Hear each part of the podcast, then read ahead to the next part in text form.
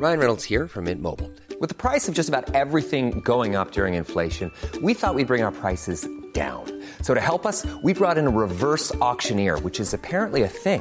Mint Mobile unlimited premium wireless. Ready to get 30, 30, bit to get 30, bit to get 20, 20, 20, bit to get 20, 20, bit to get 15, 15, 15, 15 just 15 bucks a month. So, Give it a try at mintmobile.com slash switch. $45 upfront for three months plus taxes and fees. Promo for new customers for limited time. Unlimited more than 40 gigabytes per month. Slows. Full terms at mintmobile.com. Hi, I'm Maeve Marsden, and you're listening to Queerstories. This week, Dr. Joni Sytsma is an aerospace engineer who began her career at the United States Air Force Research Laboratory before moving to Australia to join the Hypersonic International Flight Research Experiment Program with Defence Science and Technology Group. None of those words make sense to me. I work in the arts. Today, Dr. Sytsma is the Chief Technology Officer of the Innovative Launch Automation, Novel Materials, Communications and Hypersonics Program, a collaboration between universities and industry to develop Australia's sovereign space capability. Terrifying. Joni performed this story at the World Science Festival in Brisbane. Thanks for that, Maeve. That, that was really nice. Um, I'm a 41 year old aerospace engineer, and I developed weapons for the US Air Force in the Deep South um, for a decade um, before moving to Brisbane in 2016. My experiences of how LGBT folk were treated in the Air Force weren't great, um, and I was looking for a change so I could bloom in safety. Um, and so I landed as a secondment to DST um, to launch rockets under the HiFire program. And it was a super special program because they launched defense relevant science experiments um, on a rocket to go over five times the speed of sound, two kilometers a second, um, every single year. And this comet was a great opportunity get, to get some hands-on rocket science experience, and um, and it was an opportunity to transition while I was here in Australia.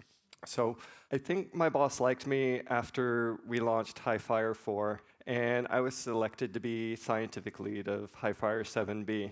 Uh, and that meant that that rocket was my baby.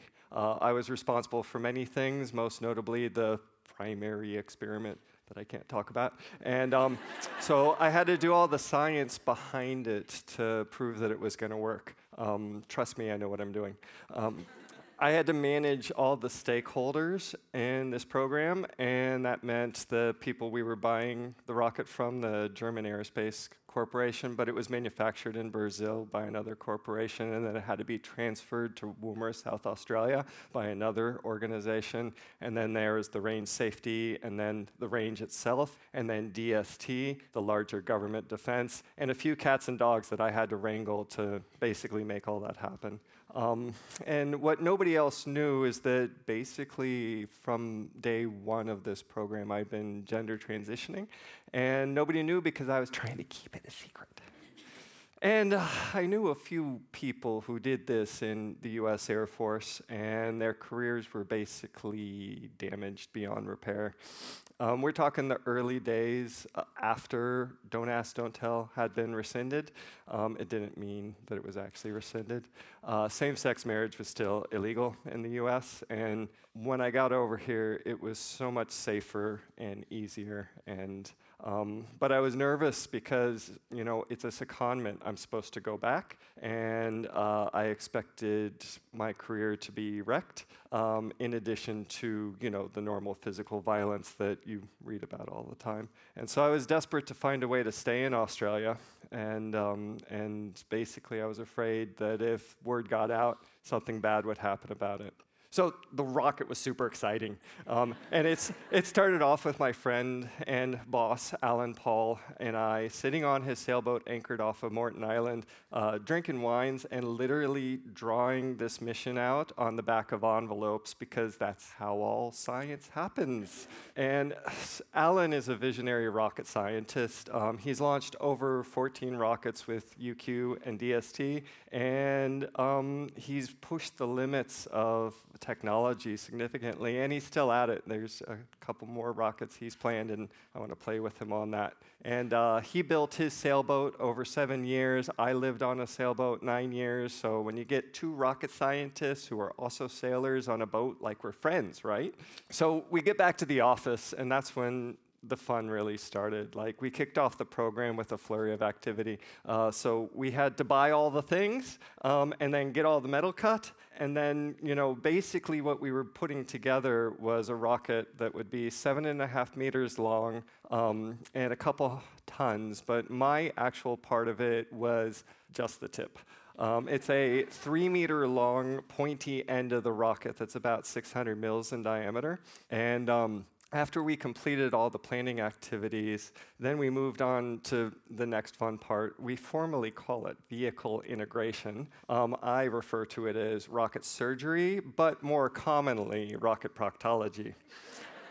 so, this is where you take all the pieces of metal and computer and wire and plumbing and you put it together um, because you start off with a pile of components and then you end with a thing that looks like the pointy end of the rocket. So we matured this system from a pile of components uh, to something that looked like it was ready to fly. Uh, there's a lot of frantic activity. I'll tell you my daily take it apart, put it together. Take it apart, put it together. Fix this, fix that. Uh, wire it up. Is it working? No. Fix it. it's not working still. Uh, the valves are leaking. Damn it, we gotta fix the valve. So, so basically, we had to test one system after another, and honestly, everything's broken the first time we did it, and sometimes the second time we did it.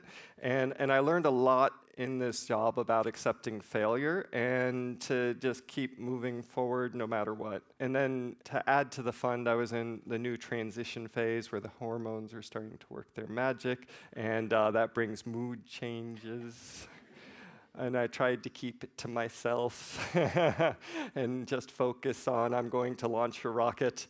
Uh, although uh, at least I got to let my friends know. So we got this payload to like 95% complete. Um, and we pushed into the next big phase, which is qualification testing.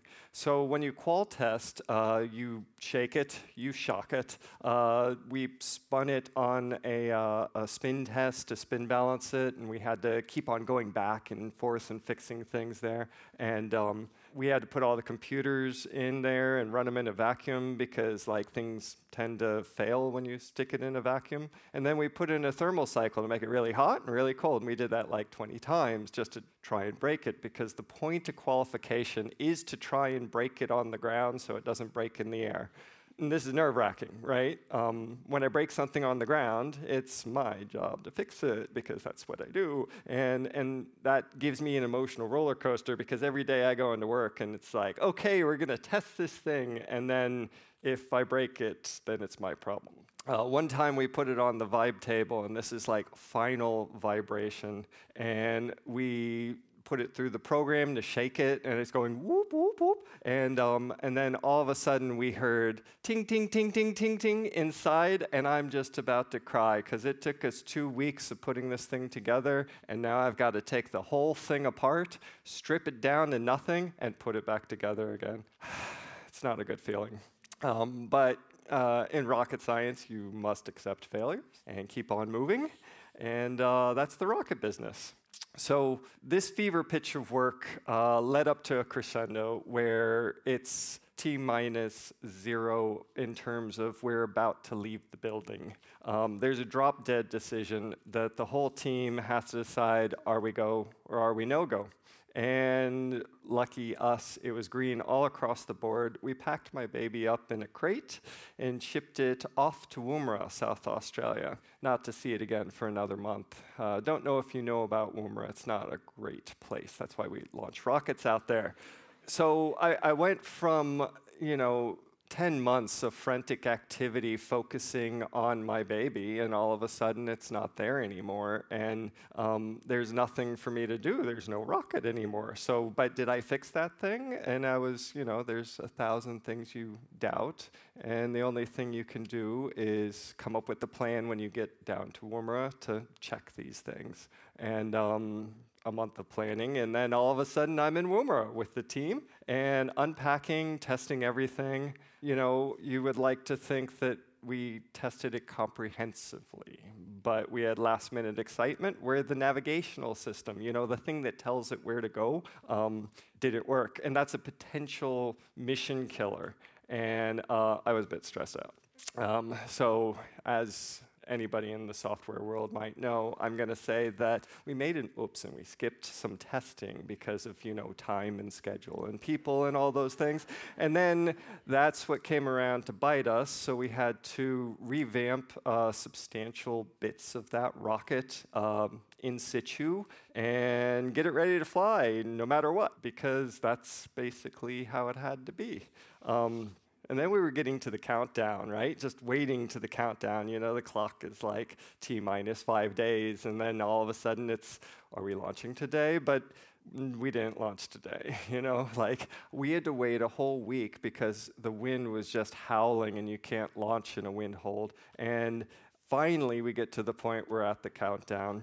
Uh, all this work, 10 months of, of high paced activity, and then here we are right? And, and I'm the, the lead, so I get to do the countdown. And my heart's beating out of my chest as I say T minus five, four, three, two, like you do you understand what this feels like like it's it's just like it's just like that minute that moment i wish i could crystallize it and frame it on the wall because i just felt like you know this is over and then it's flying, and I'm watching the telemetry streams, and I'm just thinking to myself, it's going to succeed or fail in 30 seconds, because that's how long it takes to get to the primary experiment. And then the whole mission itself is two minutes, and then everybody's clapping, and then, and then that's it. It's over. We lit the candle, and it flew away from us, which is important. Um, rapidly, um, and the mission was a complete success. Um, we had a big party, plenty of beers. Next day, we, we got to go out into the desert and recover the payload, which is cool. It's like squished. Um, came in very quickly. Um, and this was the end of my secondment. So, you know, theoretically, I'm going back to the deep south work for the Air Force again. Um, but I am a little bit lucky, and while I was there, I had a chat with Adam Gilmour and had a job interview lined up with him. And I later become the head of gu- guidance, navigation, and control at Gilmour, which was a real cool gig. And I got to stay in Australia, and uh, and I've been here ever since. I'm a citizen now. Um, I came out on the job with uh, Adam at, at, Gilmour Space. Everything went uh, completely well. And um, we launched a couple rockets there. One of them blew up. but that's another story. Thank you for listening. Thanks for listening. Please subscribe to the podcast, share your favourite tales on the socials, and follow Queerstories on Facebook for updates.